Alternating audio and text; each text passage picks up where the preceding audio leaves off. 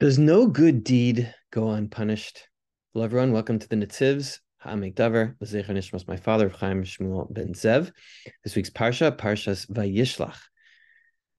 Vayivaser Yaakov levado. Yaakov remained by himself. Vayavik ish imo. And man, a person strove with him, fought with him, adalos shachar until the morning. Vayar ki lo yachol lo, and he saw that he could not keep up with him. Vayaga bechaf yerecho. He wrenched Yaakov's hip at its socket. Vataka kafirach Yaakov behav koimo. So that the socket was strained, was touched, was affected as they wrestled. The Netziv says these last two words, behe of ko imo, are clearly repetition. Repetitious. They are just repeating what happened in the first pasuk. Vayavek ishimo beheyav koimo. What's the point of that? Achein lefi pshat says the Netziv. Beheyavek Yaakov imo. In the beginning, it was this angel, as we to learn, that wrestled with Yaakov, started up. And in the second pasuk, it was Yaakov who was bringing the fight to his uh, to this person, to this angel. Until this point, he, the malach had started, and he was the attacker, and he was going. The ata yado mimenu, and now he wanted to pull his hand back and stop the fight. V'chazar Yaakov, v'nevak es and Yaakov continued, and he fought with the malach.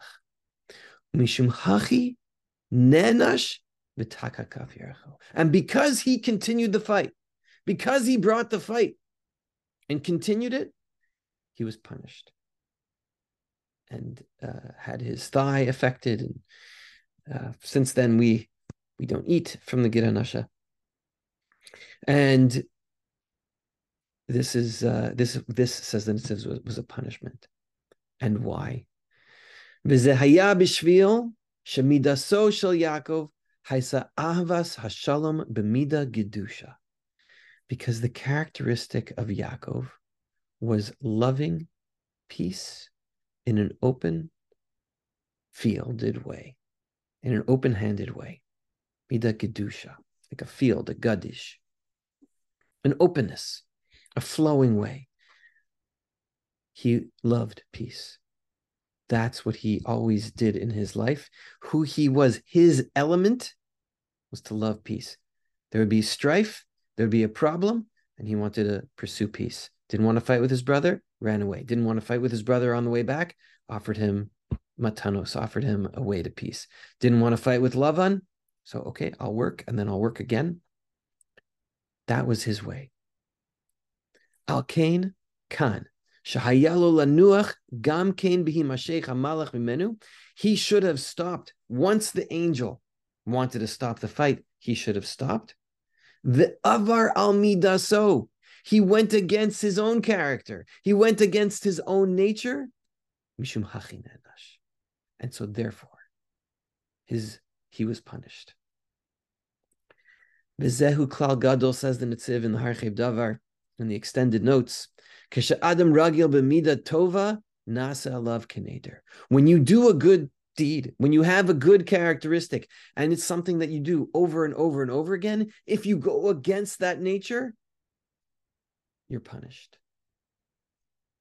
If you're a good person and you're always a good person and you love peace and you always go in that direction, and then the one time you raise your voice or the one time you do something wrong, everyone notices.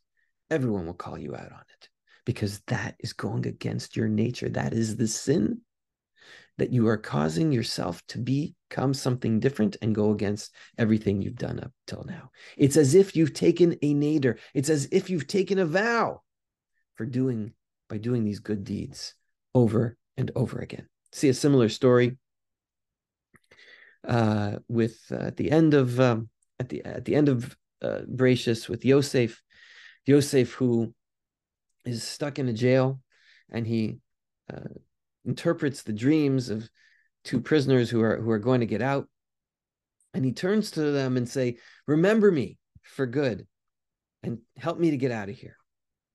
And says the Netziv there at the end of Parshas uh, Vayeshev, Mem Pasuk uh, Chav at the at the very end of that story, at the end of that parsha, uh, sorry, Parshas Miketz, uh, and the Netziv quotes a pasuk from Tehillim, uh, Tehillim Mem pasuk Hey, Amru uh, Ashrei Hagever Asher Shem Hashem Mivtacho Velopana El Rehavim. Happy is the man who makes Hashem his trust, who turns to Hashem in trust, and who does not turn to Rehavim, to the arrogant, to the falsehood, to others, to humans. And this says Netziv, that's Yosef. That's based on the Medrash. Because when he said, Zechartani itcha, rem- remember me to Paro, to get me out of here, were added to him two years. Nitosaf lo shtei. Hainu demizeha onesh shamanu di Yosef atzadik me'olam lo pana bnei adam. Yosef, who we see over and over again, says, whatever Hashem wants, it's it's Elokim, it's God who put me here, it's God who's going to solve whatever, who's going to interpret over and over again. But in this one situation where he goes against his nature, he goes against this good characteristic, this midah tova that he has, mishum nash kayom, and then therefore now he has to pay for it. Uh, shamanu says the Netziv, Ishuro, both for Yaakov and for Yosef. What was their greatness? If you never were rewarded for doing these good things, and what's that reward? The reward is being a good person. The reward is in and of itself. You wouldn't get punished uh, when you went against it at this point. And the Netziv brings together Nimtza Nenash Yaakov Ashnei Dvarim. Yaakov then was punished for two things. Echad Ashinu Minhago. One was for changing his nature, changing his custom. And two, Al Biyoter, that once he changed it, he wouldn't let go. He had to fight back. He had to push. And so we, we know that sometimes when we break a habit, we go all the way in. The science of habits is, is fascinating. Uh, there's a study by Dr. Jeff Schwartz, popularized by uh, Dr. Rick Hanson, uh, about self directed neuroplasticity, which is when you intentionally rewire your brain to create positive habits. People do this through active reflection, and uh, it, it's, it's a method that's used to break undesirable habits and create new ones.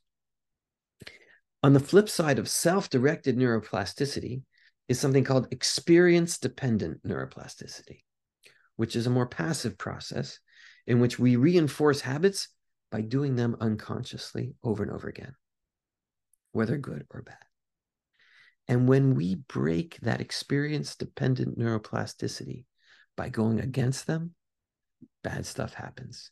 We go against our character, we go against our habits, and we go off in a direction. And so we need that punishment to help correct, to help us self correct. Do good deeds go unpunished? Does no good deed go unpunished? Bit of a sardonic statement, a bit of a satirical statement, maybe a bit cynical. I don't love it myself. But maybe there's something to it.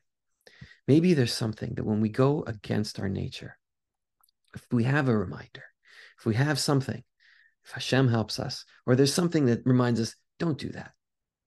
Don't go in the opposite direction. It's like in the in the hockey game. When we growing up, the first person who did the committed the the the what should have been a penalty did the slash or hit the other guy. It's always the second guy who hits him back. That's the person who gets the penalty. And maybe that's sometimes uh, the corrective action. First guy did it, you got to let it go because your nature is to is to be good is to stay to stay the path and stay the course maybe this is a reminder for all of us as a bracha that you know we're, we're all feeling all kinds of, of different tensions at any given moment we've developed good habits we've developed good character traits and if we are going to uh, move against those character traits. We have to remember we need that self correction. We need that help with correction afterwards. Sometimes a good deed going punished can actually be a helpful thing.